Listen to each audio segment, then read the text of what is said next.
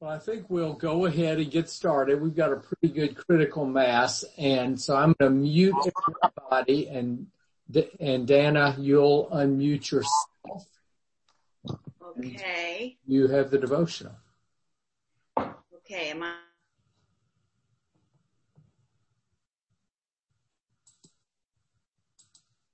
Okay. Yeah, now we can hear you. Very good. Thank you. Um,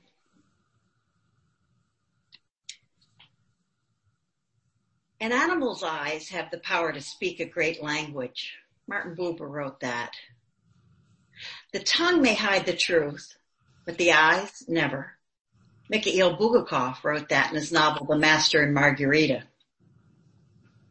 Perhaps you saw the darling picture Maggie Haywood posted of their grandchild Stevie recently.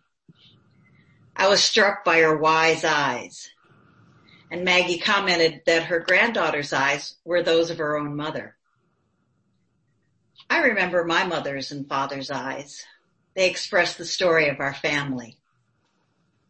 At transitional moments, we often gaze into each other's eyes as words won't fully express our feelings. The beginnings of what we hope for. A couple while sharing vows. A parent holding a newborn. A child while asking to be believed. We lock eyes when making, marking the end of what was. Immigrants leaving home and family to start a life far off from everything that they've known. A son or daughter going off to serve in the midst of war. A pet we must lovingly give final relief. After the words, we stare at our loved ones to finish communicating what we cannot say. Charlotte Bronte writes in Jane Eyre, the soul, fortunately, has an interpreter. Often an unconscious, but still a faithful interpreter in the eye. Perhaps Bronte was influenced by Cicero, who had written, the face is a picture in the mind with eyes as the interpreter.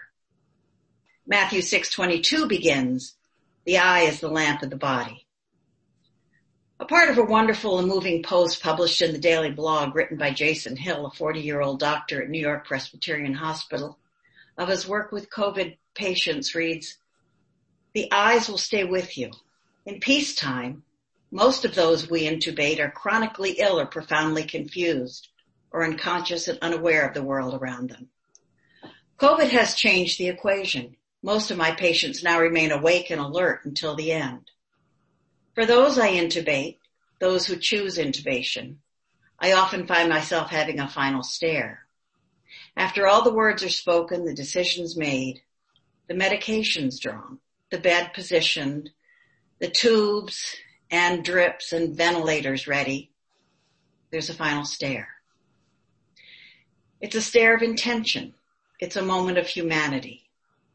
It's a shared space, a hallowed space, the final moment of someone's awareness, possibly forever.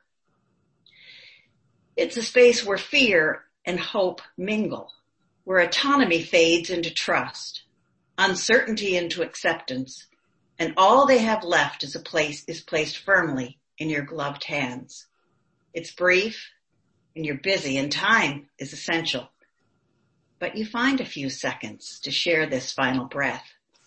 That stare lasts a moment. That stare lasts a lifetime. And the eyes stay with you. In Chicago, Dr. Halil Akbarina, an ER doctor, tells of having to intubate Mr. C, who remained in this difficult state for 12 days with no family contact. Mr. C was, Mr. C was extubated and in a step down unit when Dr. Akbarina went to see him telling Mr. C that she'd been the last person to see him in the ER. He started to cry. He said, I remember your eyes. All over the world, family has been prevented from the intimate moment of eye contact to share life's final transition. They've been separated in painful and lonely ways. Even those who live near to one another are unable to touch, to look at their dying loved one in the eye. When the time finally arrives when we're free to be seen outside of Zoom boxes or boxes with only our names, when we're free to see one another's whole and living selves. I pray and trust that we will see in one another's eyes an expression that we have missed one another as we share and pass the peace. Amen. Hmm. That's beautiful, Dana. I think we'll just dismiss. that is absolutely gorgeous. I, uh, I just want to say to all of you who have, uh, all of you who've done devotionals this year. Sorry, I'm trying to let Carrie in here. There we go. Okay. I really do thank you. And they are, they have been terrific as they always are, as they always are. I know that it takes some courage to, to do that. And particularly if you haven't done it before or if you're, uh, or if you're not, don't know people very well, but I really, really appreciate all of what you're doing. So Dana, thank you. That showed a lot of work and a lot of thought and a lot of beauty. So, um, I want to want to say a, just a couple of other things about uh, where we're going next week. Uh, we do is is our last week, and we do read the Book of Revelation. And I I sent you a guided reading to it, but I'm also going to take the last part of of today's lesson. I hope to just prepare you for that a little bit because we'll get a lot more out of the first hour or so next week. Uh, if, if you do kind of follow that reading or, or be aware of, of what you're reading, because it is a hard book to read. Um, the second thing I want to say, and I may have said this at, at the last class, as I, as we've done planning into the summer, I definitely am going to offer um, some a new course for uh, for you all, uh, for for anybody in the church. I think what I'm going to do is a course on characters in the Bible, uh, four probably four from the Old Testament and four from the New Testament. But what I'm wrestling with now is the times to offer it. Um, and, and, I need to pick the characters. I just need to do a little more work on it. But I think that um, people are so valuing this time together, and just because it's summer, it's not like we all have to. You know, our lifestyle is not going to change uh, once summer comes. So I do want to have a course that, that I'll run in June and July. So um, we'll have about a three or four week break um, and then, then pick up, but I'll be getting the publicity out on that either at the end of this week or, or a little bit later. Uh, I just want to get it kind of finalized. And, uh, so with that, uh, what I, uh, yes. It's Judith. Since yes. we're talking about the very end of the course, I would like everyone to know that um, Janet and I have been really disappointed that we haven't been able to provide our usual weekly sustenance to you all, but we do have a cookie cookbook with all of the recipes that we will be sending out within the next couple of weeks. Oh my gosh, that's great. That's terrific. all the recipes of the cookies that we served all this year. That is great.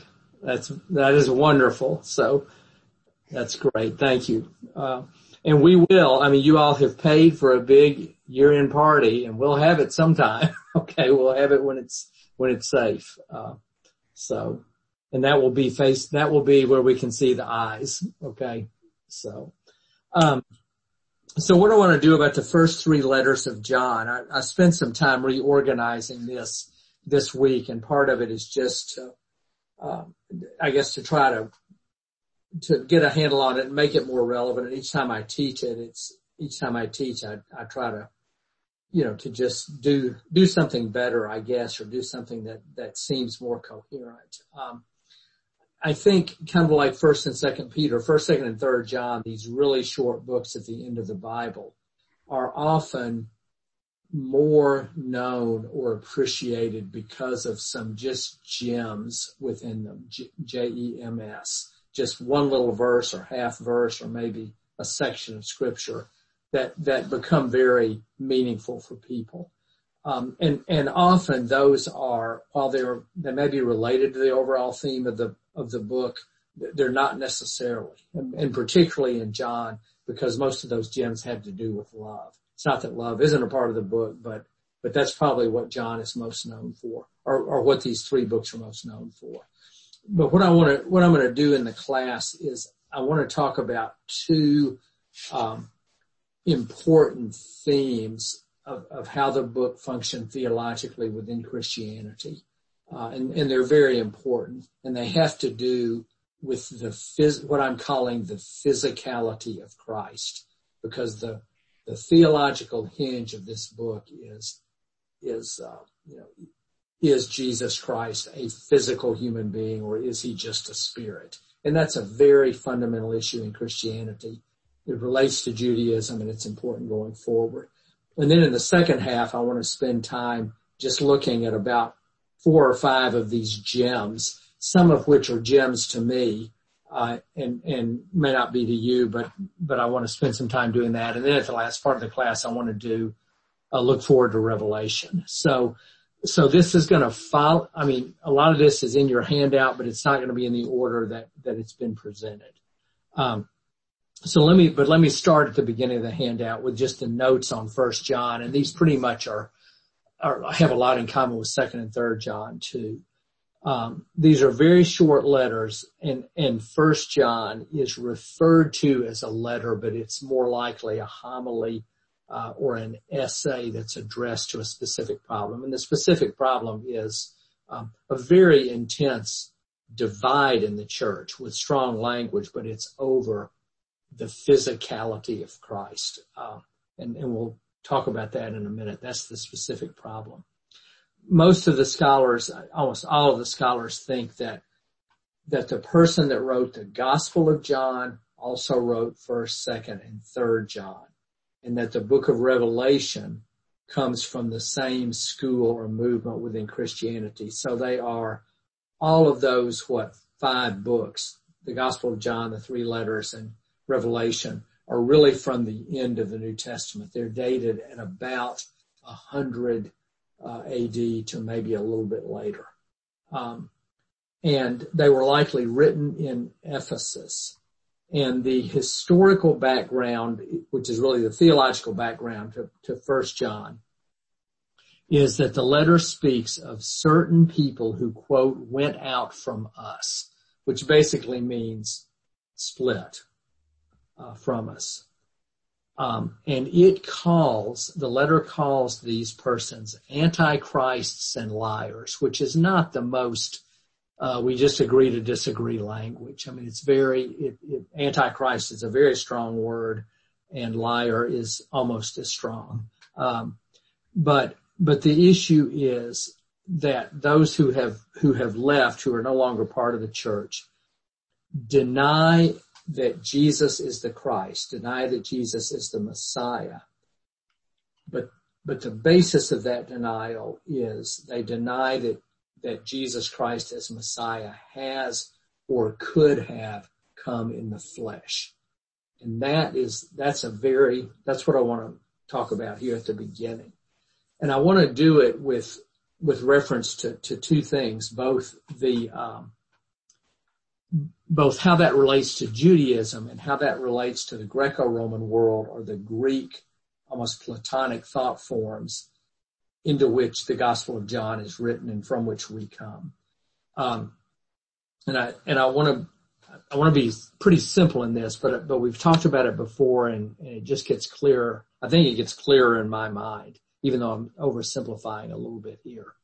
Um, what, what I have come to learn about major about the question which some people have asked and people on the trip ask it. It's like you, you know, you go see the garden tomb and you go see the, the, uh, the birthplace of Christ and all these sites and you hear these guys talking, you just wonder, um, well, why is it that the Jews just didn't accept Jesus as Messiah? It's kind of an innocent question. Um, and, and one of the reasons is there were a lot of different religions of the day and sects of the day, uh, and people, you know, claiming they were the Messiah or little groups that had different definitions of Messiah. But that's, that's not the main thing I want to talk about here. The, the thing to understand as a Christian about Judaism is that Judaism is so focused on the majesty and the transcendence and the power of God. I mean, the, the Jewish religion you could summarize by saying it's about God. And in Judaism, the idea that God would be divided into something like the Trinity is just inconceivable. But it's also blasphemous because for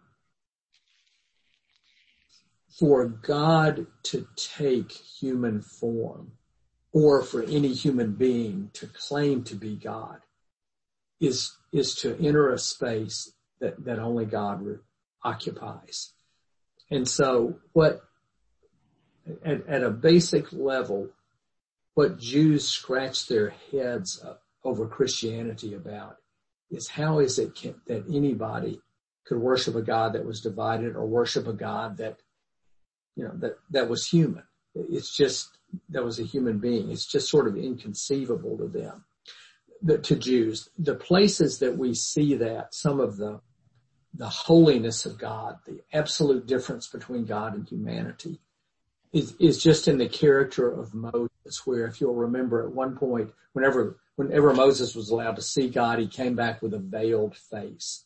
And whenever, uh, after the, uh, the uh, golden calf incident, God did reveal himself to Moses, but Moses could only see his backside, not his face. It's like God is so majestic that, that no human being uh, can see God. And there's always the fear in the Old Testament of if you see God face to face, you will die immediately. Um, another place is that in, in many aspects of Judaism, it is it is not only blasphemous to think you could see God or that a human being could be God, but even to utter God's name. And so in the reason that in the, uh, in the Exodus passage where when, when Moses asks God's name, God responds Yahweh, which means I am or I am who I am. It, it's a, it's a verb of being. It's a verb of entity. And, and for Jews, even to write that name or to speak the name of God, for, for strict Jews, it's blasphemous. That's why sometimes in Jewish writing, you may see a columnist writing and they'll, when they come to God, they'll do G, uh, hyphen D. You know, they'll keep the vowel out just like Yahweh was all was all consonants.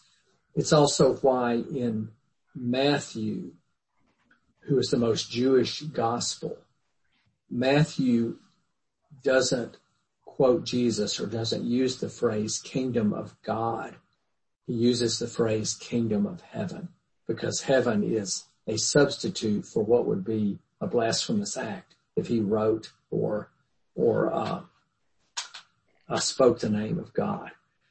And so part of what Christianity exists in is this, um, what, what makes it different from Judaism is that, is that it's the Messiah is claiming to be a human being. And that is just inconceivable and, and blasphemous in that tradition. That is not the issue in John. Because in John, the, the horror that Jesus is claiming to be human or that the claim is made that, that Jesus as Messiah is human being comes out of the more Platonic heritage where there is a division between spirit and matter. And there is, it's inconceivable to the opponents in, in this gospel that that God could be as lowly and as evil as matter is. And, and that is essentially, that's the, belief that, uh, that God or Jesus is spirit and is holy and is, you know, is above all. Um, called docetism. And this gospel. I mean, this letter is written against that view so that those who have left us, as it, as it's described, are, uh, are those who deny that Jesus is the Christ because Jesus is human and deny that Jesus has come in the flesh. Because if Jesus has come into the flesh, that means he's entered the world of matter. And the purpose of human life in Plato and in Greek tiered philosophy is to be elevated above the world outside of matter. Um, it it sort of relates. Those of you who listen to my sermon today, it sort of relates to, to what I was saying about about First Peter that that the language in First Peter is just so heavenly that it sort of never touches the earth. It does, but you have to look for it. And I was comparing that with the minister in Texas whose language was so heaven, you know, so heavenly that it didn't often touch earth. The the people against whom this letter is written have a view of Christ that's always up here, that there's just no way that Christ could touch earth.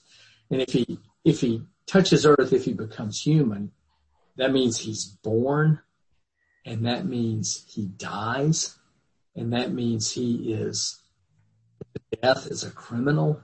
That means he has a body and, and that means the body is resurrected. All of those things are just like saying this evil part of humanity is, is actually God. And, and so that is the divide. That was a very big issue in, um, in the early church. And the view that prevailed was that, that Jesus is human. And it is a more Gnostic religion, a more spiritualized religion that did not prevail. Um, and so part of what we have in our culture, I guess I'm going on about this longer than I thought, but part of what we have in our culture today, and, and many popular writers, Elaine Pagels being one of them, is, is a lot of rediscovery of the sort of Gnostic aspects of Christianity that were ultimately rejected, that, that ultimately lost. And, and in many ways, the whole uh, Da Vinci Code and the Dan Brown books are represent, uh, uh, sort of present a, an idea that there was a conspiracy to keep Gnosticism out. And, you know, those books are fictional, whether or not it was a conspiracy that clearly Christianity went a different direction than Gnosticism. There's also a lot of interest in more Gnostic expressions of Christianity, and I think there's some legitimacy to this. Um, because there's a sense that much of that was associated with, with women or the female and, and the goddess, you know, Sophia, the goddess of wisdom. And so that it, it partially represented a bunch of men keeping the women out. And there's probably truth to that too. But it, it, uh, it really hinges theologically on this issue of what I'm labeling today physicality. Um, and I want to point out really two places where we see it uh, here. If you'll look on page two of your handout, uh, where at, down at the bottom where it says uh, chapter four, one to three. So First John four, one to three is what I'm going to be quoting. This is where you see the writer of of the letter of John, you know, rejecting the view that he's not spiritual. Uh, so starting at, at 1 John 4, 1, uh, beloved, do not believe every spirit, but test the spirits to see whether they are from God. For many false prophets have gone out into the world. By this you know the Spirit of God. Every spirit that confesses that Jesus Christ has come in the flesh with a body, with physicality. And every spirit that does not confess Jesus is not from God. Every spirit that, that confesses that Jesus has come in the flesh is from God. And every spirit that confesses that Jesus Christ is not in the flesh is not from God. And in fact, the writer says, this is the spirit of the Antichrist of which you've heard that is coming and now is already in the world. A second place that we see this is in, is in 2 John 3, which is over on page I mean, in second John verse seven, which is over on page four, um, where it says under text of second John. Second John is so short it doesn't have chapters. It's just got verses. So second John seven says, many deceivers have gone out into the world. Those who do not confess that Jesus has come in the flesh. Any such person is the deceiver and the antichrist. It, this was such a huge issue that it garnered the kind of language that, that John, you know, that, that the writer uses here. Um, and, and so that, that's what's going on is the question is, is Jesus Christ physical? And the answer is yes. Yes, yes, yes, yes, yes. Um, and then the, the third thing I want to say that, and then we'll have a, have a time to, to talk about this is there is an important ethical dimension that grows out of this belief in the physicality or fleshliness of Christ.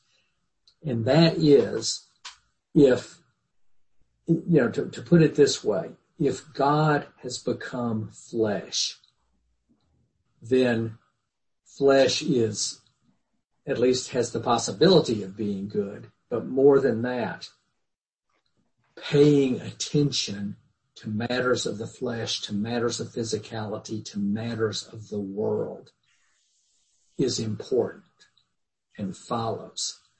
So, um, and this is where this theme of John, this concern of John about love and love one another is really important.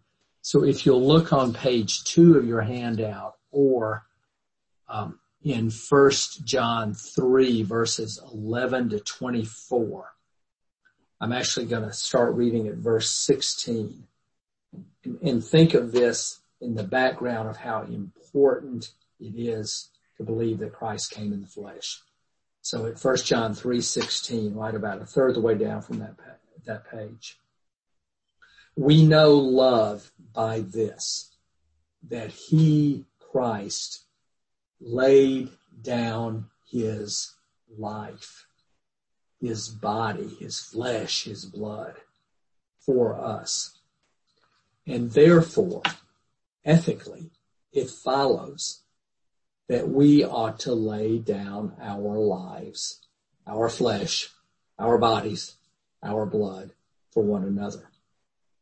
How does God's love abide in anyone who has the world's good and sees a brother or sister in physical need and yet refuses to help? Um, and and I just you know I guess I want to say, I do want to say this and then then unmute you all for for questions or response. Um, if you step back from this, there is so much appeal in the human spirit, um, and and in a way, Dana, just the beauty of your devotional sort of spoke to this but, but there's so much appeal to, to the idea of the soul and the upper life and heaven and spirit. I mean, it is just so healing and beautiful and attractive and we all want to be there and that's, that's all we want to have to deal with. Um, but, but a religion that's based just on that does not have much of a basis or a very strong basis for taking this life in this world and our bodies and the bodies of our brothers and sisters and the earth on which we live with as much urgency or importance. Whereas if you believe that God has come in the flesh, then everything we experience when we walk the face of this earth is important and is um, is is rightly an object of our love and of our care. Um, and, and that's one thing that I've always uh, liked liked saying about the resurrection is that um, ooh, I've got people I need. To, uh, is that one of the important side events, side things about the resurrection of the body, when we say that phrase in the Apostles' Creed, is that it's just an affirmation that bodies matter and that the condition of bodies matter and that the condition of the earth on which they live matters.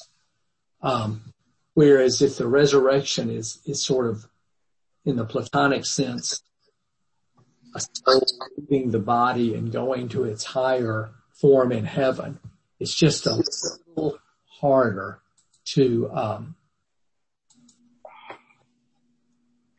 it's just a little harder. Are y'all hearing me? Yeah, okay. I just muted everybody. I hope I didn't mute myself. It's just a little harder to make the case that what we do in this life is important. So with that, I'm open for question or discussions for a while. We've got really good time on this. So anybody that wants to react to that or say, what on earth are you talking about? Please do. Okay. Hello, David and Beth. Good to see you. You're in your bright patio. That's beautiful. We've been talking about the importance of the earth. So question from anybody. You, I can only see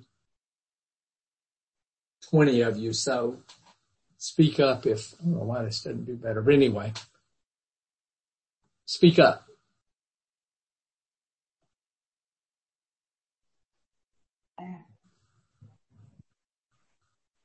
Larry. Yes, somebody spoke. Thanks. That was me. Um, Dana. Um, you know, this is one of these times when I'm hearing you speak now, it reminds me of the convenience that I have felt about being a woman in this way. Years ago, it was probably in the 70s, middle 70s, when uh, I was at uh, Nassau Presbyterian Church. We were at Princeton, and uh, Freda Gardner, who I think went on to be general moderator of General Assembly. I can't remember it anyway. Yeah. She was at the church, and she one time during a Bible study asked the women in the Bible study um, to read the Bible substituting she for him and so forth and so on. And I realized that it really made a difference to me. And now when you're talking, um, and you're saying, you know, about, uh, God and the flesh, I'm realizing that conveniently I can step back as a woman because I don't know what it would like to be a man what it would be like to be a man. And that, it just struck me. Okay. so how about that? That's good. That's good. I'm, I'm constantly aware of who I don't know what it would like be like to be like. be. so the older I get, the more I realize that. Larry, I'd like to make a comment if I could. Yes, Kurt. I think it's it's very beautiful the fact that Christ was in human form and physical form because let's face it, he knew what we were going through. He went through it himself. Right. And I think that that speaks very deeply to all of our hearts, not criticizing the Jewish faith at all, but I'm just saying that that brings it to our level, that brings it to the understanding and, and also even the existence of the Holy Spirit the mo- some of the most wonderful facets of our of our faith. And I just think that it'd be hard for me to get my head around that God only exists up on a throne somewhere away and and did not you know the greatest compliment he could have ever done to us is become one of us. So yeah, that's my comment. Thank you. Yeah, and Kurt, the the only way I would take what you've said is, um, and I may have been misleading in my comments the Old Testament and the Jewish faith is extraordinarily earthy and, and earthbound. And God is, you know, the, this human being that's angry and that's involved with the earth and creates the earth. And, and there's this strong, very strong ethical dimension in Judaism to care for the earth. Um, it's, it's the Jewish belief in the in really the majesty and holiness of God in, in a, in a powerful sense that makes it hard for them to accept that anybody, that any human being could be God. What I'm saying, what I would, where I'd want to direct your critique is more at the Platonic view On screen. That the body is evil or that matter is evil. And that in order to really be in touch with the good, we have to be up here at the spiritual level. That's more what John, what the writings of John is against than, than Judaism. I, I did that whole section on Judaism just because it's, for those of us who've had Old Testament, it, I mean, it's a question, but uh, it, it's, it's an important thing to say, but, but I don't ever want to apply that, that, I mean, Judaism does care about this world. To some, no, I, I didn't, I didn't take it Yeah. that way. I hope I didn't come across that way. I just want to be clear about that So, yeah, that we have that I think is very nice. And I would say just in final is that I think in order to understand good, you have to know what evil is. mhm. You have to look evil in the eye to really know what good is as well. yeah, that's good. Hey Larry, Yes. this, is, this is Nate. Oh, hey, Nate. Um, I kind of have a question on this concept of, of, well, I don't have a question on the concept of the physicality of Christ. Um, my question kind of goes towards John and James' concept of, well, so if, if we, if we begin the premise with the physicality of Christ, meaning that what happens on this earth matters, Yes. then what we're saying is what we do, our acts matter. yes. And that's the arg- that's the argument that both John and James are making is that what you do on this earth matters. Yes. Yes. Um, now, to a certain extent, that goes along with what Kurt was just saying, is because you know if you see evil, you are required morally, ethically, to do something about that. And it also kind of goes along with um, with the Jewish faith of taking the opportunity to lift your your the daily mundane to the level of divine. Um, but what does that say about Paul when he says it's gr- by grace alone?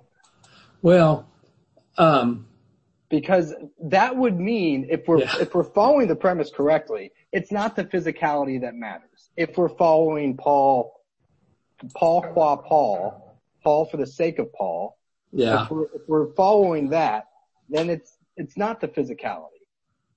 It's the grace. Yeah, and yes, and and I think I mean that's a, that's a good distinction, Nate. And there there are places in John, you know, that I was reading today where I can't point to it, where it basically says you're judged by what you do. Um, and Paul would would not say that. Yeah, Um, that was always my biggest problem with Yeah. Paul. Yeah, Um, I think Paul, um, Paul is probably a little closer to this Platonic Greco-Roman view, even though he was Jewish, hmm than John is. And, and obviously this is a tension within Christianity. I mean, Presbyterians drive ourselves nuts over does God judge me ultimately and decide whether or not I am saved based on what I do or is it, if not predestination, at least God's sovereign choice and grace? Yeah. Could it, could the answer think- be, oh, go on. Sorry. I think the answer to, to what you're saying is that, uh, that's really more a definition or question of salvation than it is of purpose. Although, you know, you can't separate them too much. Well, if, if we're, go, if we're going with like, with, uh, a Judeo-Christian slash Greco-Roman, uh, view of, of how to analyze this, which is what Westerners do. Um, you know, the, the telos, the, the end goal, our purpose would be in line with these concepts. Um, so what I've been, what I've kind of been focusing on is, um, is the line where your treasures are, there your heart will be also. Is Yeah. that? Um, which is, you know, as we were talking in class, the purpose of that verse is focus on God as your primary directive, as your end goal. That is your ideal, and Jesus Christ is the embodiment of that ideal on earth. And from focusing on that, you will then do good acts and good works. Yeah. It's not the acts themselves that you're focusing on, even though you can do that to lift the mundane to the level of divine. But that's focusing on, on what mankind can do for themselves to lift the mundane to the divine. Whereas if you focus on God as the ideal and then allow the acts to follow, then you will have both grace and acts. Yeah. Yeah, that's as good a solution as any. okay. Okay. To, the, So to these it's, first, dual. it's first, it's first cause and secondary ramifications. Okay, that's good. Beth Lloyd. Um, I have a question, um, but it, uh, my question is not really, it's based on what Nate was saying and, and That's also, okay. but I don't have a reference from John 1, 2, or 3. But I do think we have to, or I would like somebody to help edify me uh, regarding the fact that you don't get to heaven by doing good works. Okay. I'll, I'll give it my best, Beth, because I think you, But wait, but Oh, wait, okay. I'm not finished. So, so we've got that little, one little question. And then against what we've been talking about, and if we're, and, and my belief would be that as we trust in God, follow God, uh, and believe in Jesus, that we wouldn't do bad works. But even really good people sometimes do bad works. And many people that are very good, uh, but are not Christians, right, also do incredibly good works. right. So I'd like to understand that um, confluence of what about good works, but that's how you get to heaven. Yeah, I, I can answer the first easier and just and give you a, a, a Presbyterian answer. Okay, that's not Okay. it's one little sliver of Christianity, but um, I I do believe that that God saves us through grace as a gift that we don't earn it. If we are, to the extent that we're aware of that gift, our response is one of gratitude so that the good works that we do are more motivated by a sense of gratitude to God than they are desire to earn God's favor. Um, I mean, that's the standard Presbyterian answer. Okay. And I'm not sure I can do better than that in terms of, and there is a place in John where it says, you know, where it deals with people who are good but aren't Christian. I think we'll see that later, but I would say that, you know, one of, one of the, one of the phrases for that is, is anonymous Christians or Christ and good people. Uh, I don't, I don't believe that one has to be Christian in order to be good. There is universal good in the world. And, and there are some universal norms. They may be shrinking, but there's still some basic universal beliefs about, about what is moral and what isn't. And, and I think those are shared across, I think they're part of the human heart and the human spirit. And Jesus affirms those, is in touch with those, but I don't think one has to be Christian to be good. And, and may I say, relative to that, that as you study Taoism or Buddhism or uh, Hinduism uh, or um, uh, Islamism, Islam, Yeah. um, they all also hold up good works. Right. So how, so speaking to your point, that yes, you don't have to be a Christian to do good works. So what's the difference then? And Uh, yeah. why is just doing good works insufficient to get into heaven? Is not, Mhm. is not the question your belief in Jesus Christ as your savior, the pivotal Yeah. here. I mean, I'm just asking. Yeah, my way of answering that, it's a very good question. And, and my way of answering it is is two. One is that sometimes when you frame, when people frame the question that way, belief in Christ becomes another work. You know, if I just say the words or if I just get myself to believing in Christ, then I'll be saved. And I'm not sure that's much different than if I help my postman when he drops his mail. you see what I'm saying? It can become a good work. Yes. I think, um, I think that the deeper answer for me is that, again, as a, as an Oline Presbyterian is, um, we don't know the mind of God. It would be a little bit hubristic or assuming too much to think that we could define exactly and who wasn't or who, you know, who God chose to extend his grace to or who didn't.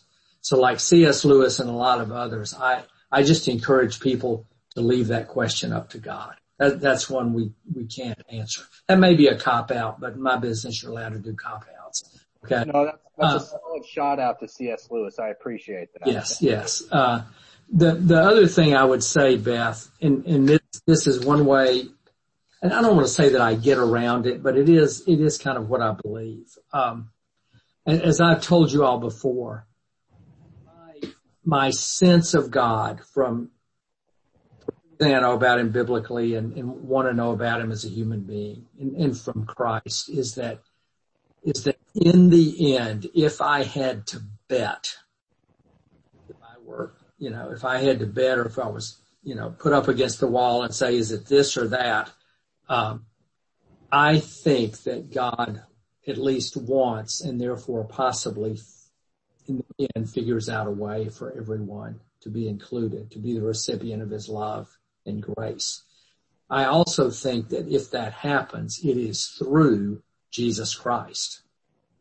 Um, does that mean people have to believe or act in the name of Christ? Not, not necessarily, but that, but that as a Christian, I believe Christ is the way, um, that God has now come to relate to the world and, and that the love he brings is what would, is what would include people that is through Christ, but I don't want to have to define it more uh, precisely than that. Well, Larry, are, are you saying that you believe in Christ as man or believe in Christ as an idea? No, both Is as the Messiah, as, because it, as God well, with us. Well, it's it's kind of it's kind of hard to come to God through Christ if you don't accept that Christ was man and died on the cross. Yeah, but I'm not saying come to God through Christ. I'm saying that um, that if God saves everybody, that's going to be God's choice, and that it probably has something to do with the fact that God visited the earth in the presence of Christ in the form of Christ.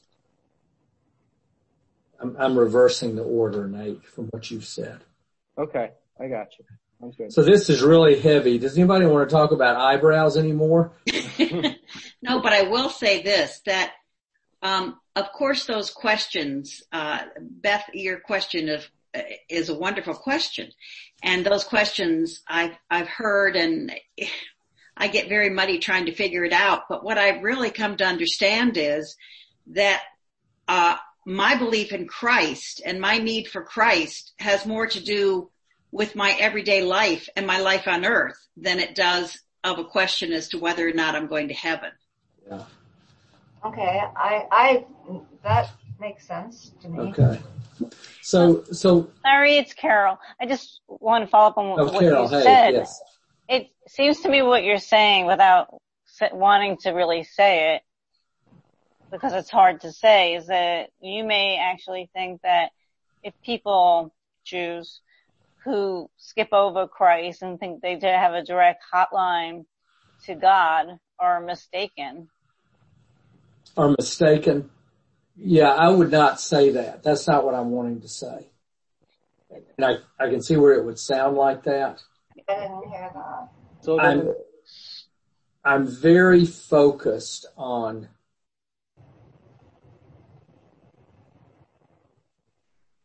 on the sovereignty of God and the freedom of God to do what God chooses.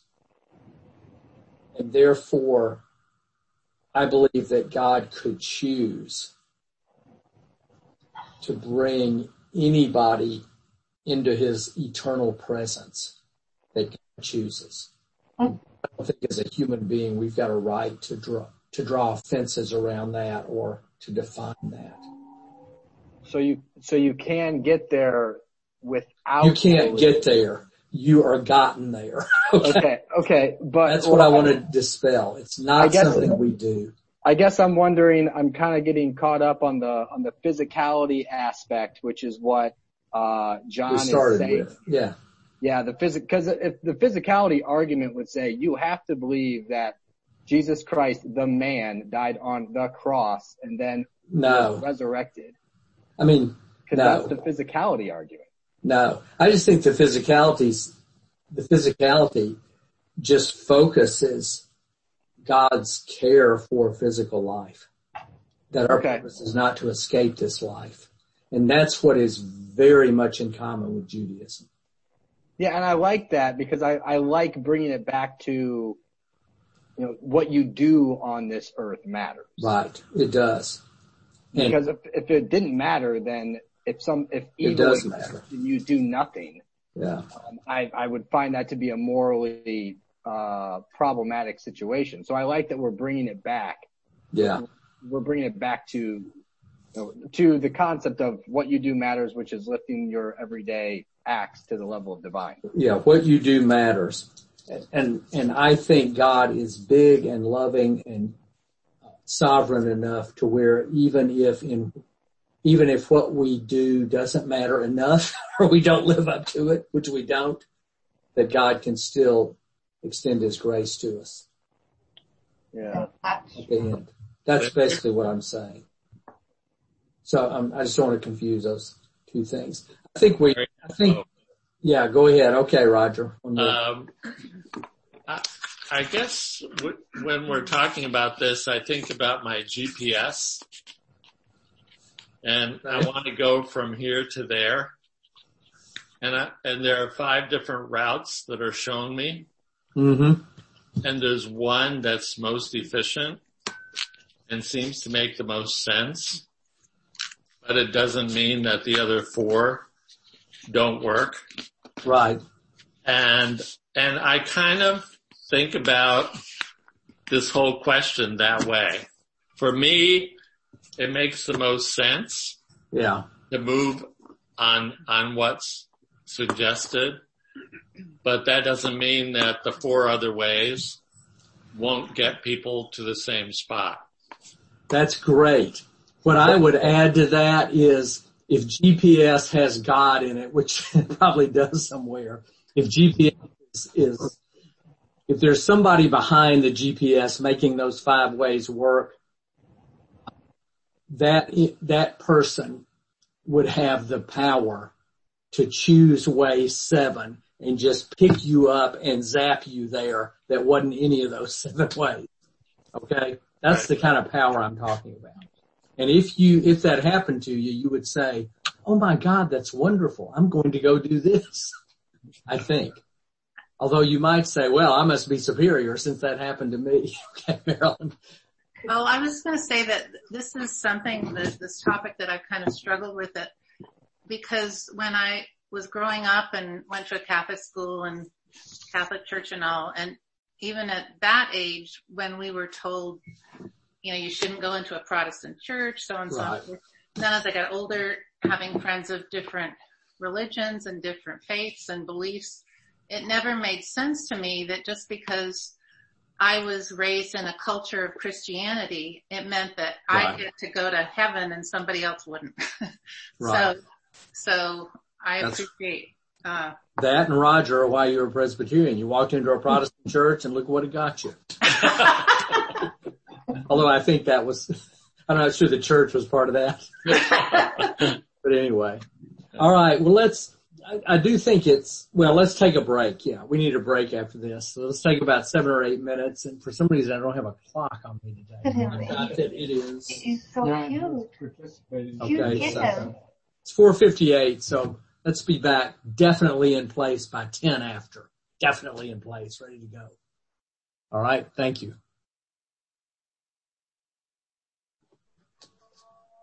Hey Larry, quick question. Yes or Nate? Have you, you ever heard of the Greek concept of kathekon? So it's, not, it's this, sure.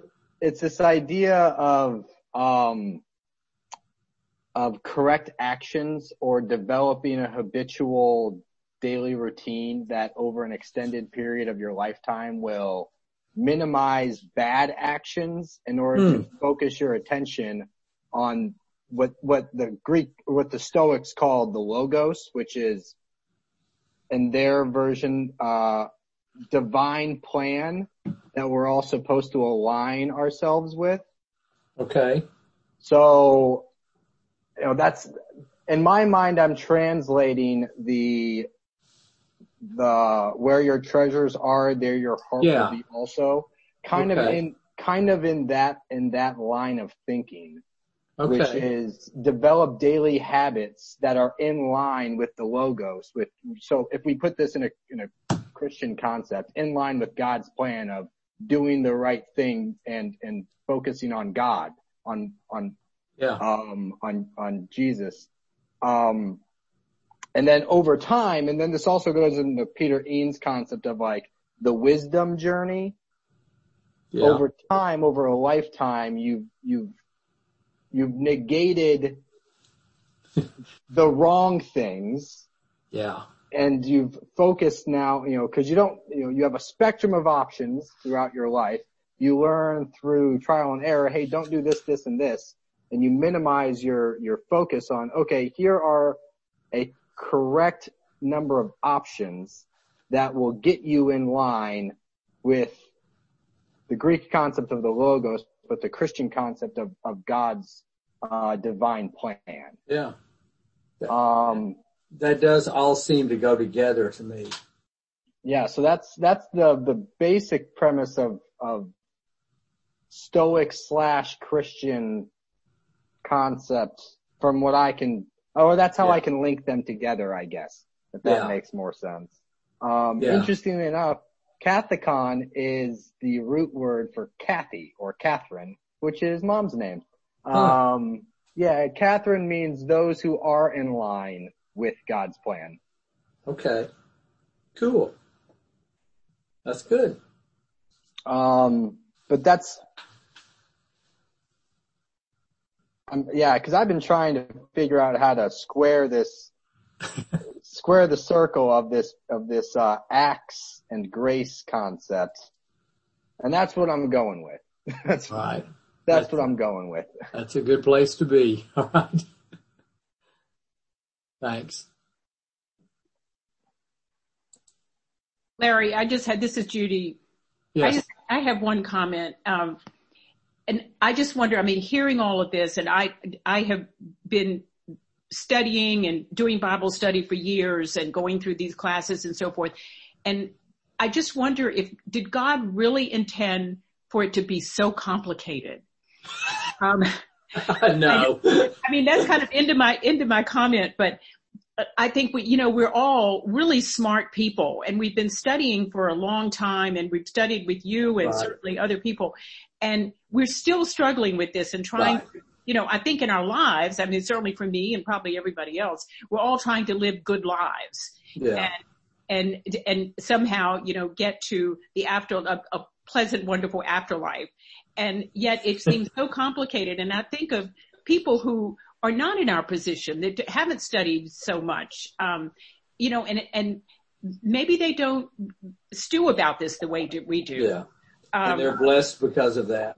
it, absolutely. but I appreciate all your efforts and, and, and, you know, everybody else's comments on helping us try to understand it. Yeah. Judy, you know, it's Judith. What it reminds me of is, um, when my mother used to talk about spiritual stuff and she'd just shake her head and, and she'd say, I don't know why we're making it complicated. The dumbest people can get this stuff. Yeah. Right. And It's true. Yeah. Yeah. It's true. And, and that's why some of these verses, and you know, in both the New Testament and the Old Testament, we cling to. I mean, uh, you know, whether it's John three you, sixteen. Judy. I, I, I heard you in the distance and I came over because that's a question I ask all the time. Why does it have to be so blooming complicated? Yeah. Um, and and I, I hear these. I hear some folks say, "Well, I don't. I don't get really into the Bible. I practice Christianity."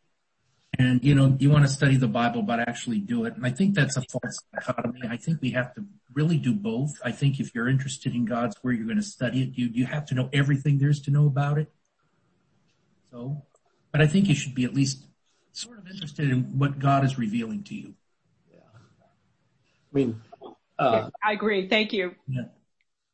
The, great Old Testament passage, you know, one of them. I mean, just love the Lord your God with all your heart, all your soul, and all your your mind, and your and then your neighbor as yourself. Those are two things, and Jesus put those together. hmm And uh, He has told you, oh man, what is good, what does the Lord require, but to what do justice, love kindness, and walk humbly with your God.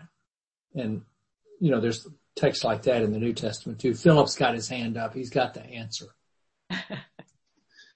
I've been trying to be quiet and I can't be quiet anymore.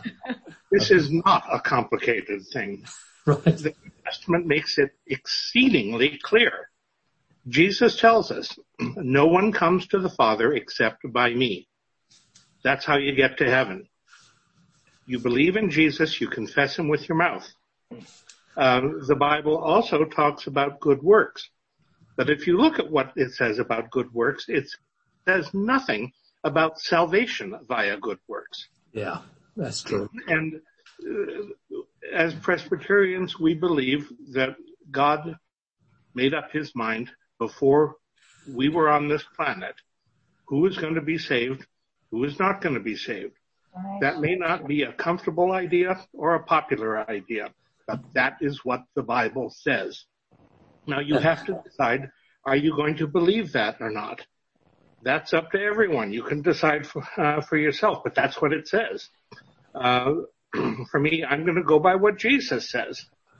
Um, I've explained this before. I can't remember if it was in this class or another one, uh, but the way I understand the discrepancy between uh, being saved by faith and being and the value of good works is I am saved because God saved me. It is a free gift of God and I accept it graciously. Good works tells me where I'm going to be when I get to heaven. Uh, the person who does an awful lot of good works is going to end up in the heavenly version of a McMansion in Great Falls. I am going to end up Now in a know. studio apartment somewhere or in heaven. That's what good works do. All right. We, we got to get control of this, folks. Thank you, Phil and everybody else. I love it. Thank you. This is great. This is great. So, Phil, you're the greatest combination of Luther and Calvin I've ever met in my life. Thank you. I hope they would think so. So, at, at least from the little I know about both of them. So, okay, I'm gonna I'm gonna mute everybody again and and close out this lesson by just uh, close, close out this part of it by reading uh, probably one of the most famous parts of of the of First John, and that is chapter four, seven through twenty one. It's on page three, three of your uh, of your handout. But in light of all of this emphasis on uh, on the physicality of Christ uh, and, and the ethical results of that, hear his wonderful phrases about love in that light, if you will. So I'm at First John 4 verse 7 is where I'm starting. Beloved, let us love one another because love is from God. Everyone who loves is born of God and knows God. Whoever does not love does not know God, for God is love. God's love was re- revealed among us in this way. God sent his only son into the world so that we might live through him. In this is love, not that we loved God, but that he loved us and sent his son to be the atoning sacrifice for our sins. Beloved, since God loved us so much, we also ought to love one another. No one has ever seen God. If we love one another, God lives in us and his love is perfected in us. And then if you'll skip down to the next paragraph, I mean, the, the, skip a paragraph and then the, the next one begins with God is love and those who abide in love abide in God and God abides in them. Love has been perfected among us in this that we may have boldness on the day of judgment because as he is, so are we in this world. There's no fear in love, but perfect love casts out fear. Fear has to do with punishment. And whoever fears has not reached perfection in love. We love because God first loved us.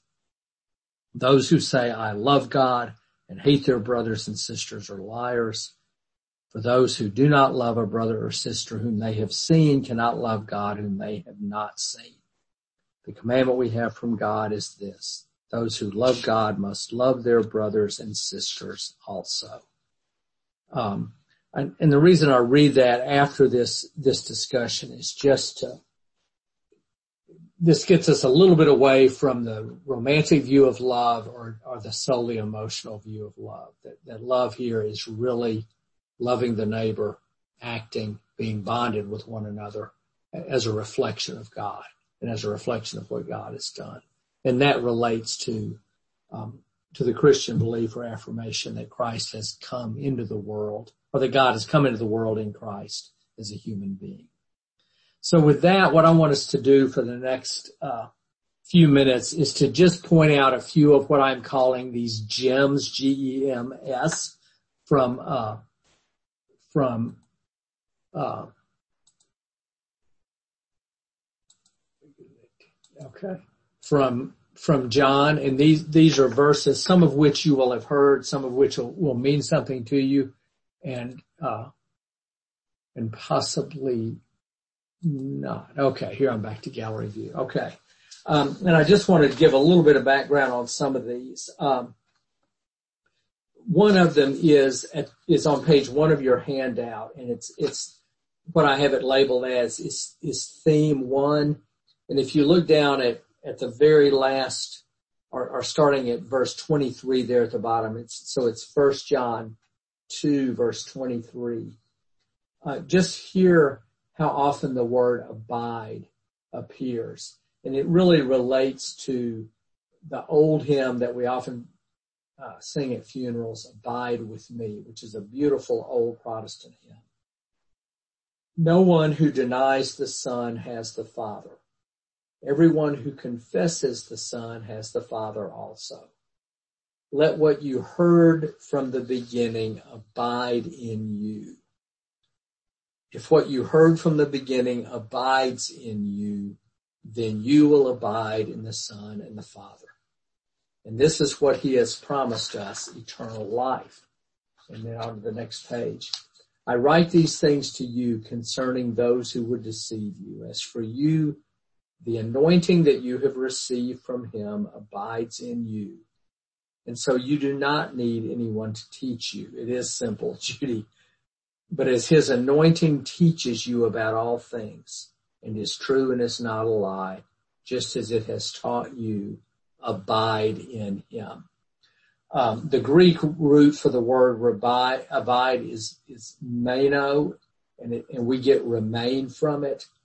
And it, it is, it is just a beautiful concept that, that whatever whatever this mystery is that has led God to become a human being and, and be Trinitarian, God and Christ and Spirit. It is the remaining in or abiding in that entity that is, uh, that is what gives us life. And so just the concept of abide is, is something and abiding in God's love is something that, that is often popular in this, uh, you know, in this gospel. And I want to go, I want to go through all of these and then, then let you all have a, have a chance to respond. And some of them are really personal to me. If you'll look down on that same page, which is page two of your handout, uh, I'm reading now from the section that's verse, uh, I mean chapter, First John 1, chapter 3, verses 11 to 24. I'm actually down by uh, where it starts verse 18. Um, Little children, let us love, not in word or speech, but in truth and action. And by this we will know that we are from the truth and we will reassure our hearts before him whenever our hearts condemn us. For God is greater than our hearts. Now I have to say, and I take this a little bit out of context, I think, but that phrase, God is greater than our hearts, is just a phrase that is really definitional for me. It's, it's almost a theme verse. It's almost something I could put on a bumper sticker on my license plate if I ever believed in putting bumper stickers on my license plate. I don't like anything on my car. But what I've, what I've always taken that to mean, and again, it relates to my upbringing in, sort of in the South and just in in seeing the emotional and revivalistic aspect of Christianity.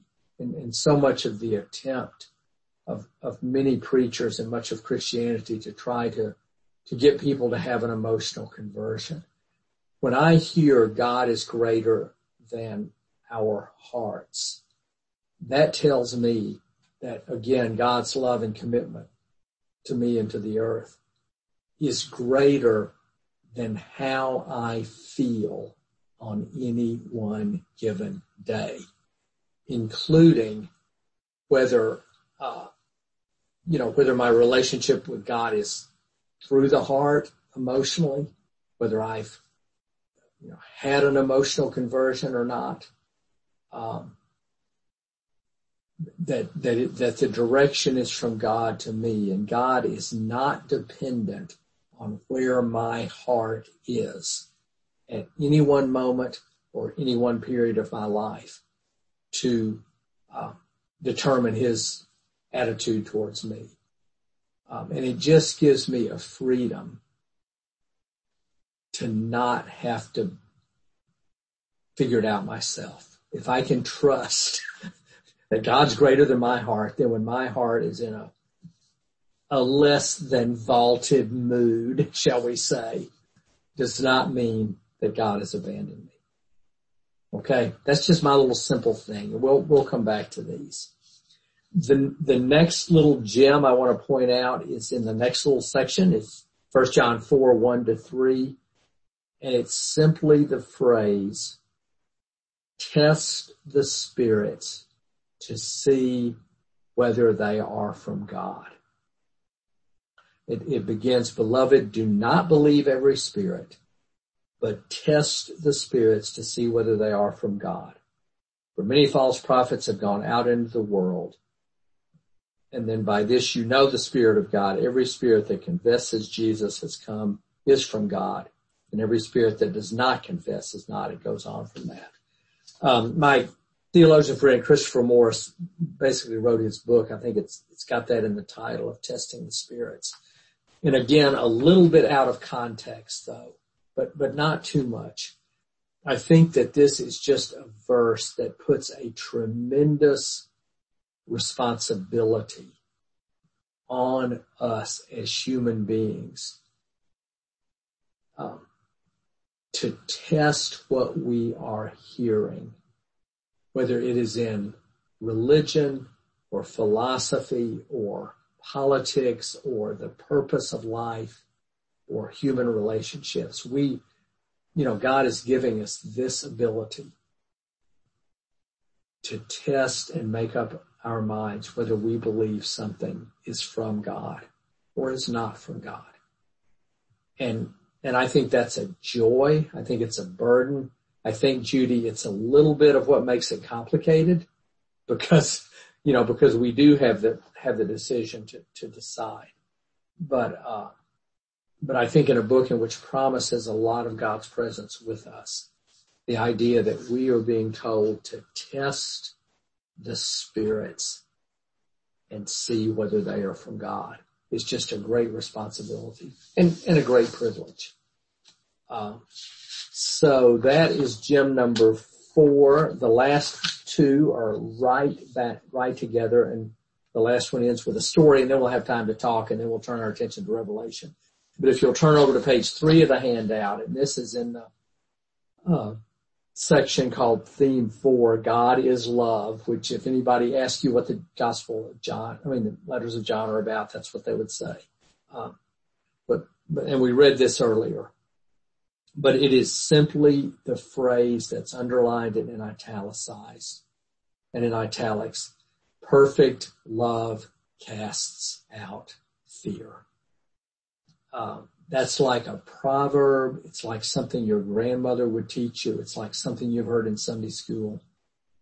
And it's just a great thought. It's just a great phrase that, that a perfect love from God or even the love from a, from a human being that's never perfect, but, but can be close, uh, casts out overcomes fear. That, that a relationship in which fear um, is is a major element is is probably not a relationship in which the love element is being fully realized. Uh, but it's just a gem. You'll hear it. Perfect love casts out fear. This is where it comes from. And I'll, I'll give you time to talk about any of these. Then the next one, which I want to, want to do as a story is is right in the line be- be- below that. We love because he, God, because God first loved us. Um, that is the best reason for infant baptism that exists. And it relates to God is greater than our hearts. And, and the way I'll tell the story and then, then come back to it, and you all some of you will have heard this before, but um, when I was a student at Union um, Seminary in New York in the 70s, William Sloane Coffin was the minister of Riverside Church, and they were having a Human Rights Sunday in December, where where then Ambassador Andrew Young was preaching, and so there were there were the first time I'd ever seen limousines and Secret Service and you can just imagine this church was filled with people. And of course I got there, uh, you know, maybe five minutes before the service. And they have these big formal ushers and it's a 3000 seat cathedral. And I'm standing there at the, at the center of the back row and this usher points to me. I saw an usher in the center aisle up front go like this, like ushers used to do. And they had put up, they were putting up folding chairs in front of the front pew. And so I was ushered up to sit on a folding chair in front of the front pew and it was right on the center aisle. Uh, and, and Coffin, who was a big, burly, six foot five New Yorker, came down in his black robe for a baptism. And so this young couple come up holding this tiny little baby that you couldn't see wrapped in swaddling clothes and you've got this big towering Bill Coffin over him. It's a heavy New York accent. And I, I was like right parallel. If I looked directly to my left, I could see Coffin and the baby and the parents. And then looking up about four stories are these archways. And there are people standing in the archways because it's so crowded today, kind of looking over down at this little baby. And it was just like my image was, this is like angels from heaven looking down at this little baby. And so as part of the liturgy, Coffin did these words that I'd never heard before, but I have never forgotten them. I mean, I can't, it's just had a big, and it's from the Reformed Church of France. Uh, and you, Whitney has used these some in our church, so you may have heard them before.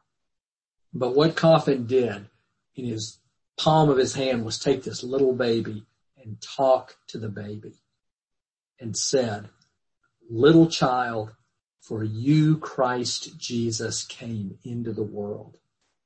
For you he did battle and suffered. For you he endured the agony of Gethsemane and the darkness of Calvary. For you he cried, it is finished. For you he died, and for you he triumphed over death. Yet you, little child, know nothing of this. But thus is confirmed the word of the apostle. We love God because God first loved us. It is, and that's from the, it's from the French, the baptism liturgy of the Reformed Church of France I later learned, and I've used it at times, but I, it's almost too emotional for me to use it and I never want to get it wrong.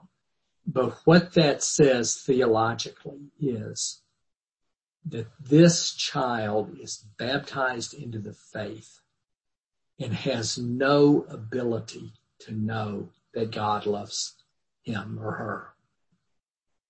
And therefore, it bears witness to the fact that God loves us before we love God and God loves us and, and that our love for God is not what causes God to love us. And, and that sort of says everything I've been trying to say in the complicated hour before this, that it is about God, that it starts with God, that God gives us the ability to love and, and that it's, that the movement is downward from God to us. And, and there's nothing greater than the contrast between a God in heaven and a tiny little baby who is, who is being given that love as an act of grace. Uh, so I love that event. I mean, me seeing that was just one of the, you know, more unforgettable things that, that I've experienced in church or in my life. And with that, those are all my little gems. You're welcome to introduce any of yours and I'm going to unmute. Well, I'm just going to give you a time to unmute yourself if you want to say anything about any of these gems or, or you have your own to share. And just remember, if you don't talk, we're going to all go into Revelation. Okay? It's because that's our next thing. So, who wants to say something? Can you, can you email us that quote? Uh, it's in your, it's in the handout. Oh yeah. Okay. Hold on. Okay. Yeah. Thanks. but I'll be happy to email it to you. Now it's in the handout. So. Hey, Larry? Yes, sir. That's Wayne, isn't it? Yeah. I have one real quick one that I'd like to quote. I, I'm sure many of you in this group have heard it. Uh, I'm sure you've heard it, Larry, but I always kind of liked it. Uh, there's a story that Karl Barth took a trip to the United States. Some reporter, yeah, he's a great theologian. Some reporter came This is a great story, Wayne. Keep going. yeah.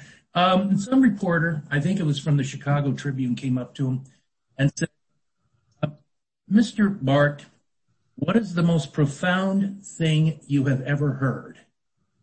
His answer was so wonderful and so simple. Jesus loves me, this I know, for the Bible tells me so. Right. Yeah. That's a great story. And, and if you don't know who Karl Barth was, he wrote Church Dogmatics, which is about what, 10 volumes, Mark? Something like that. The most complicated and difficult theology to read written, I mean, since Aquinas.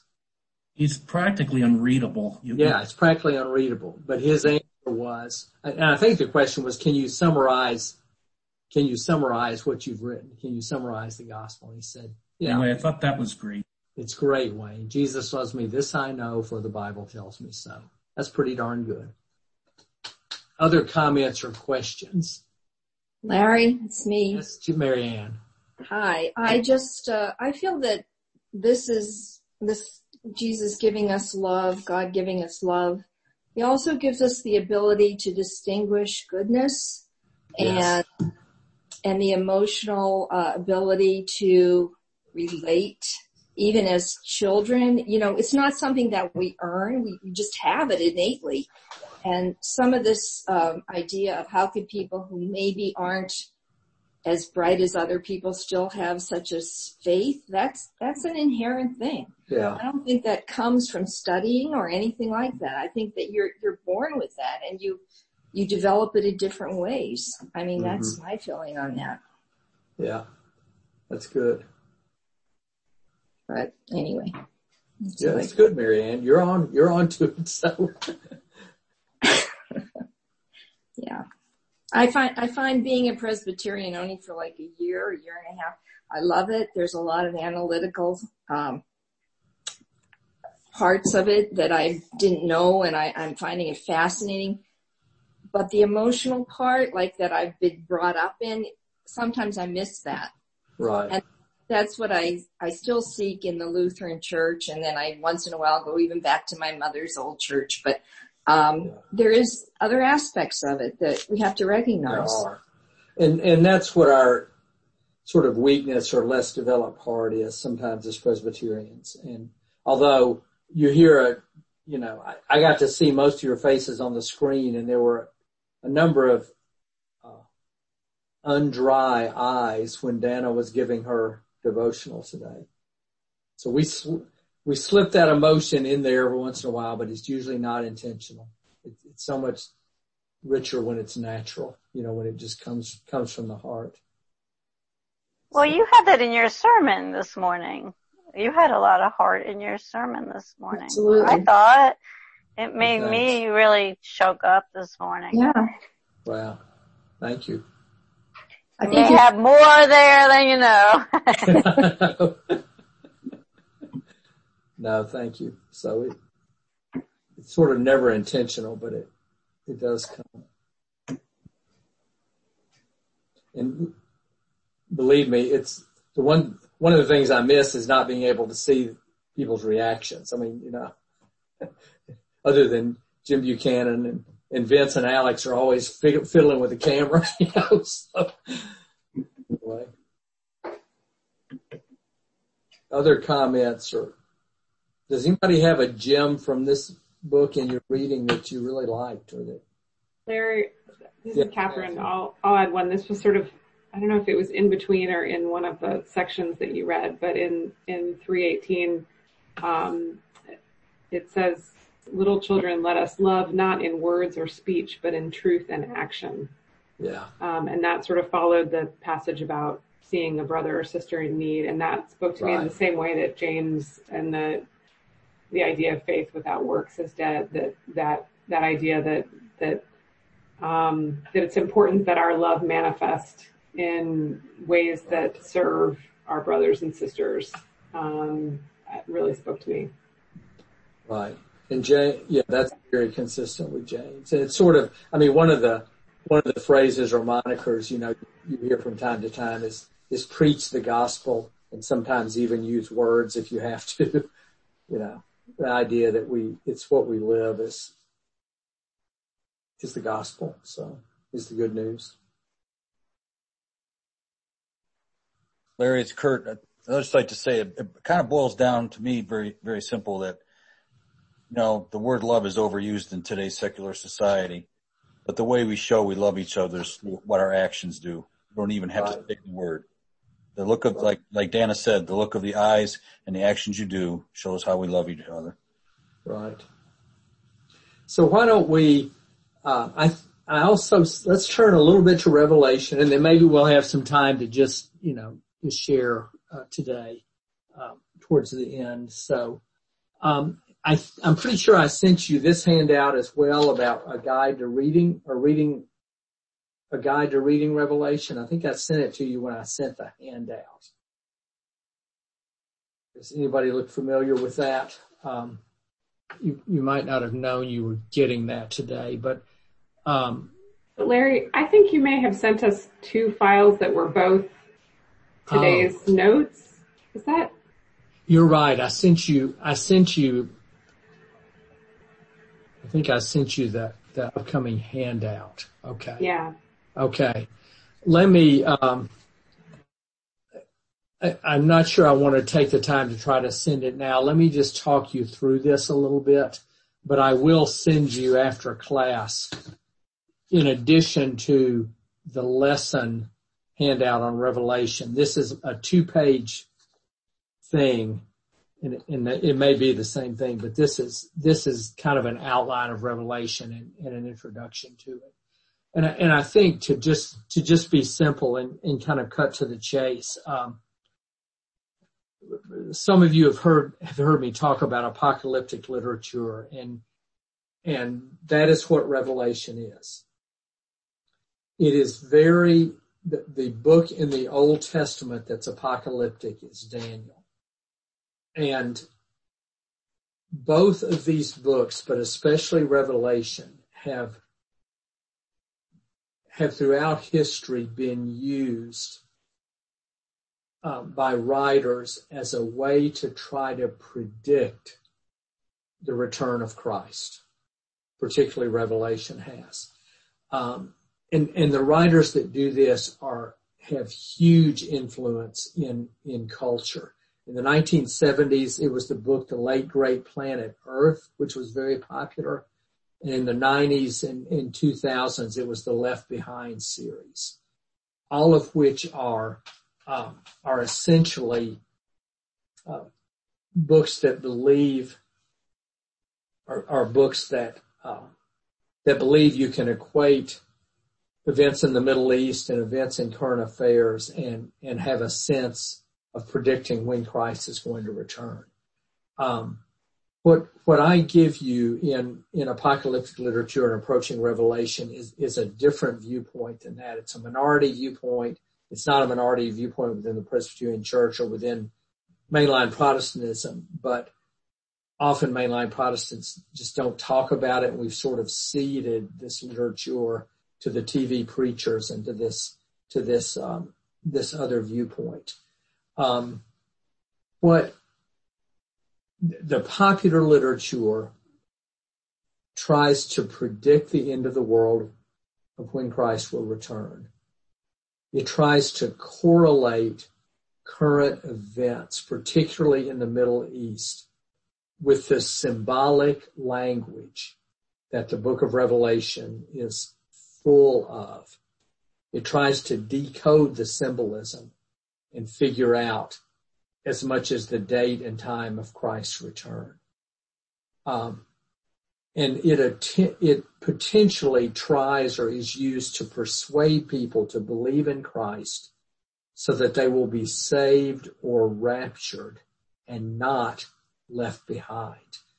And, and often the way it does that is through, is through a fearful use of much of the symbolism. And believe me, the symbolism in the Bible has much to fear. I mean, I'm not saying that, that they're using it illegitimately, but, but it certainly is a, um, if, you know, one of the popular images of, of the rapture and the left behind series is, you know, two people are driving down the road in the same car. Christ is coming. One is raptured up to heaven and the other is left behind on earth, uh, maybe in a car crash or not, but they're really, I've, used the, example before that, uh, that when I was a kid growing up in, in the Bible Belt, um, there were times when, when a lot of my peers were going to, to church camps on the weekend or, or youth, you know, youth weekends at, at really hardcore churches where they would be shown films about the second coming that were very judgmental and frightening and would, and would really frighten kids into belief and I've compared them with the old driver's ed films that, that I was shown as a, as a teenager where the, you know, the sheriff or the sheriff's deputy would come with gun and holster and, you know, uniform and hat and all that. And they would roll these films that were just horrible films of wreck scenes to 15 year olds who were about to get their learner's permits. That it was just sort of the use of blood and guts and fear. And, a lot of the literature of Revelation um, is, is used that way. Now, what what the, the basic belief that I have about this book that you'll you'll see at the beginning is I'm very much a believer in apocalyptic literature. Um, and one reason is that it presents a it presents reality as a as a cosmic struggle between the forces of good and forces of evil. I like it because it takes evil seriously. It takes the reality of evil seriously in the world. From dictators to Hitlers to, uh, you know, to genocide to all the, the things that, that trouble us deeply. Um, it also believes that the present age of suffering will end when God suddenly intervenes and inaugurates a new age of peace and joy for God's people. Um, I basically share the view that we as human beings are not going to find political or educational solutions to bring in the kingdom of God. That, that that will have to be something that God does in God's own time and in God's own way. Um, and, and so I'm with apocalyptic liter- literature on that. Um, apocalyptic literature uses images and symbols. That almost the entire book is in images and symbols. And for us to try to decode that is a little bit of a precarious operation. But to get into the spirit of them is not. But to try to equate them and make predictions on them, I think is, is a misuse of that. Um, apocalyptic literature is pessimistic about the current world order and turns to God's intervention as the only ultimate solution. Um, but it gives readers security and hope rather than fear because its message is that God is ultimately in control and the fate of the world and the fate of the universe ultimately rests with God. Um, you'll notice when you read Revelation that it opens as a, it's a vision or a revelation to John, who is a seer, who is a prophet. Um, but John at the time is imprisoned on the Isle of Patmos. And what we, and it, says that in the text. When we read the Isle of Patmos, that means absolutely nothing to us. What it was in John's day was the place where uh, Christians and other religious believers were sent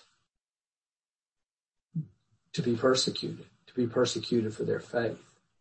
And so I've often said that, that the best way to hear this material is to imagine that you are in prison, that you're in a prison for your religious belief, that you're a political prisoner or a POW.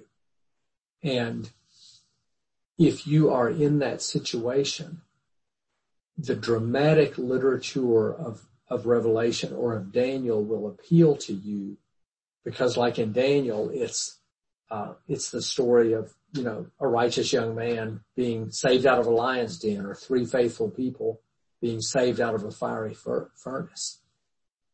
Um, the stories promise that the cause for which you are being imprisoned will ultimately prevail and, and they're told you as a way um, to encourage your endurance, to encourage you to keep the faith when you're being persecuted. And, uh, you know, I've often pointed to, to the POW stories from Vietnam of the, you know, of John McCain and others where they were, you know, tapping in code to communicate with one another. Much of the literature and the symbols and the stories in Revelation are like code where they're trying to give Christians or, or give, give believers coded messages or dramatic stories as a way of encouraging their faith. And that that's different. It's, it's one thing to, to have as your message that God's, God is ultimately in control, that God will ultimately prevail, and that the cause that you are being persecuted for will ultimately prevail. So stick with it that's a prediction. Yes, God is ultimately going to be, prevail. That's different from trying to equate the symbolic language with the time and the place and the way that, that God is going to prevail, which is what I think left behind in some of these other books do. Um, finally, I, I want to say that in the book of Revelation, there is, while I believe that ultimately the promise is positive, there is plenty in the book that, that both implies and says that there is an element of judgment in God's final decision. And so it is not, uh, you, you'll read at the end and, and in some of on the handout. Uh, I think Knight and Levine nail it very well that that it's basically at the end a promise of a return to the Garden of Eden. All the image of garden and beauty and language is in. Uh, in, in Revelation 21 and 1, 22, I've created a new heavens and a new earth. The former, you know, the first thing shall pass away. And it's really, really beautiful image. But there's still this sense that there is a human responsibility and that not everyone will be included in the garden. Um, and, and that's one of the places in the Bible where my desire to be a universalist is pulled back a little bit, you know, by the text. Uh, but have it, have, so my advice to reading it is know that you're reading literature that's written to somebody in prison to give them hope and endurance and to promise that God is ultimately going to prevail and that those who are persecuting them will be held to justice. Uh, and, that's where a lot of the, you know, the, the judgmental and tough parts of the book come in. But what I have sent you is what I will send you, uh, is an outline of the book that's just half a page, but it really, I think it'll help you if you'll read it in small doses, especially if you've never read it before and, follow the outline just so you can sort of get a thematic sense of of what's there. And I think I took this outline from the Bible you've got. So it's not, I mean, it's not a radical outline. On the right of this outline, there'll be reading one, reading two, reading three, reading four, reading five, reading six, reading seven. Those are readings we're going to look at next week in class. Um, I hope to do this in about an hour next week just because I would like to at the end, you know, be able to just try to summarize where we've been in this class as, as a final send off before, uh, before we regroup and do something else. Uh, so with that, I'm going to, you know, we've got about, uh, about 10 minutes is all, but I'm really just open to hearing how anybody is doing in all this. What's any, anything anybody wants to say to these 35 of your nearest and dearest friends, please do. Cheers. That went out. Oh no. Your what? No, bad Beth.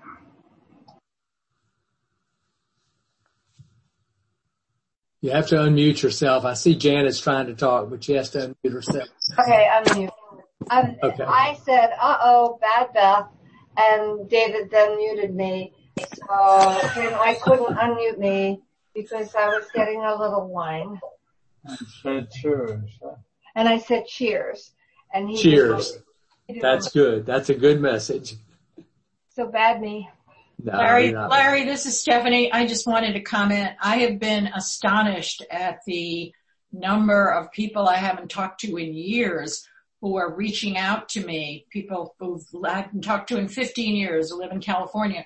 And everyone's a little fragile because obviously none of us know what's going to happen here. Many of us have, as I do, friends and loved ones who've been affected by the virus. Um, and it's a very uncertain time, but I think it's also been interesting to see the outpouring of um, reaching out to other people and asking for support or help or just a 15 minute phone conversation that can uh, can help people. Right. Yeah.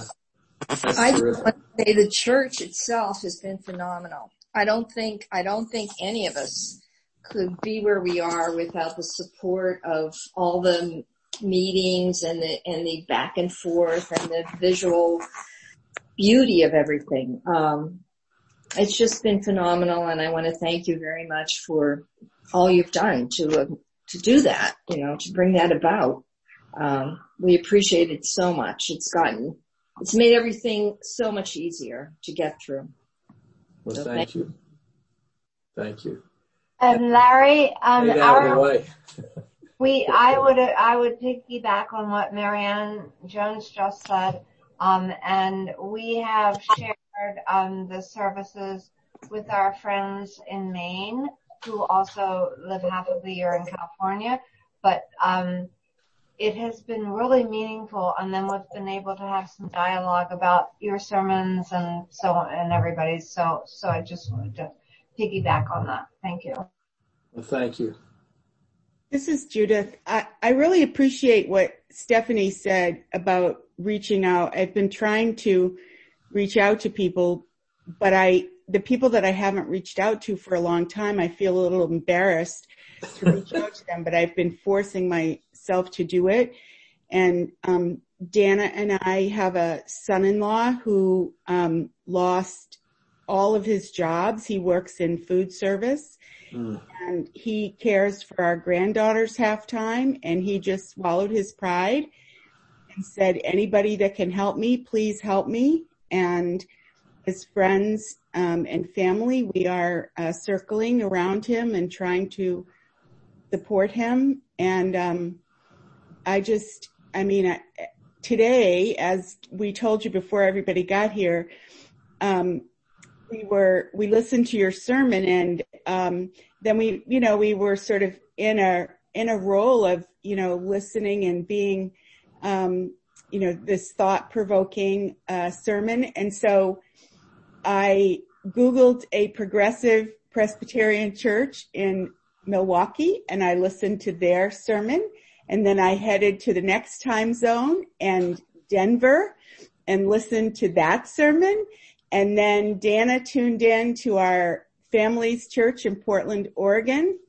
And, you know, you just do what you have to do. And I think, um, the opportunity to be part of these communities, um, is just really awesome. I mean, it's so wonderful. And, and, um, I think that uh, what Beth was saying about connecting with family and then being able to be present for the same sermon, like it's terrific. It's just wonderful.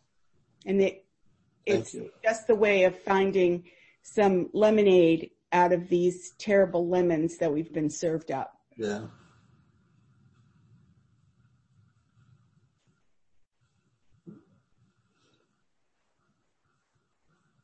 I'll add a positive experience that just occurred to me today. I don't know if other people are, I know Larry's doing this, but everybody's walking lately, like around the neighborhood because we have nothing else to do and we're losing our minds. But I spend time every year um, with my parents in Vermont and some time with Dave's parents in North Carolina.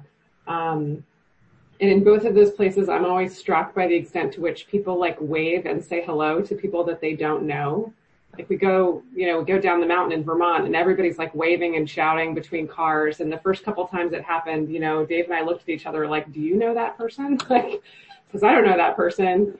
And like, it's a little weird, right? And, and the same thing happens to us when we're in North Carolina. And, and it's been funny because now it happens here. Like I, I have so many, you know, we, we chat with the people that we know, our neighbors, you know, from the end of the driveway, but I also feel like it's like driving down the mountain in Vermont now. Like everybody says hello, you know, half of them are in face masks and stuff, but it's just been, there's like a friendliness to our, our neighborhood that, not that it's like normally an unfriendly neighborhood, but it's been, it's been kind of funny to see that change. Yeah. Thank you.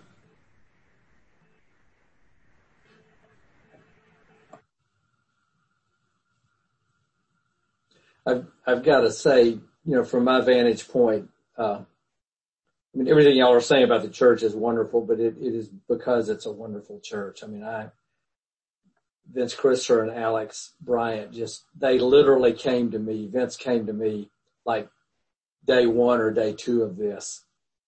These are two guys in their forties that Alex is the videographer and Vince is a cybersecurity person. They're both on the session. And, and about two weeks earlier, they had seen this coming and they started ordering equipment for us to live stream that once we made the decision to live stream and to shut the service down, you couldn't buy. I mean, it was just all gobbled up. So they were so foresightful. But Vince came to me and looked me in the eye and I'm not technological at all, but he said, we are not going to let this crisis go to waste. We're going to push you and make you do things that are uncomfortable and we're going to try things. And if they don't work, we're going to try something more. And it, I mean, they get, everybody's cooperation gets the credit, but, but they have been absolutely magnificent in their dedication to people. Well, I'd like to express my appreciation to them because, um, this has been so great Yeah. that we can continue the classes and the streaming. So, um, if, um, there's a special fund to pay for the, all this IT, um, Just, there is. I'd love to contribute to it because it's been a godsend. We'll, we'll take it because we're about to spend more because we have made a decision to, to make the live streaming of the services permanent. You know, to Okay. do when and if we get back. So now we're in a, in a Okay. shock mode for what that's going to mean. But, uh, and I Well, just, then- from, from my vantage point, I mean, Carol, just send the money and market, you know, live streaming. But, uh, this is, I mean, this class and the Wednesday class are the only time I get to see faces, except Oh, wow. I figure I've passed about 20 to 25 members on the street, including Catherine, and you're able to stop and have a conversation. But I realize there are people in the church that I've worked with a long time. And if I, if they're not on a committee or in one of these classes, you know, or on the session, I don't get to see faces. And I've just, I mean, your all's participation has been so high. Uh, and part of it is, and, and like somebody said, the names now everybody knows everybody's name because it's like a name tag, you know, so you get to see each other. But it's meant a lot to me to do this. And that's one reason I want to pick up with another class here, you know, after a little break. So, Great. Well, I look forward to the next class. so I think I have to repeat the prior ones too, but that's that's, all right. No, this, this, be- this is really hard stuff. it is hard stuff. I know it is. I know it is. But anybody can repeat. A lot of people, a lot of people repeat. So don't. But That's not Stephanie keeps buying me more books so I understand it. right. Okay. I have so many books to help me through this. and, and now so much time to read them. So, so let's close the prayer. Dear God, we do give you thanks for this time together and we, uh, we particularly uh, just are grateful for how friendships form and, and sometimes even get stronger, certainly in crisis and, and the availability of technology to link, technology to link us together. Um, we do ask that you'll be with a member of this class, Steve Garrick, who continues to, to face really significant issues with the jaw cancer that he's got and be with Marjorie and his family. Uh, And all of those who, who have friends and relatives who are seriously ill and from whom we are separated. Let them know, even beneath their tubes, respirators, and if, if they're fortunate to have them, uh, that comes through from those far away. We make this prayer in your holy name. Amen. Thank you all very much. And see you next week. I'll literally see you next week. Just has a different meaning now. Thank you, Larry. Thank you. Thanks, Carrie. Have a good week. Thank you. Thanks, Thank you, Lynn. Paula. Good to You see all you. have a good week. Take care. Yeah. Phil, go for it, man. of course. Get on board. Uh, bye bye. Bye. Bye-bye.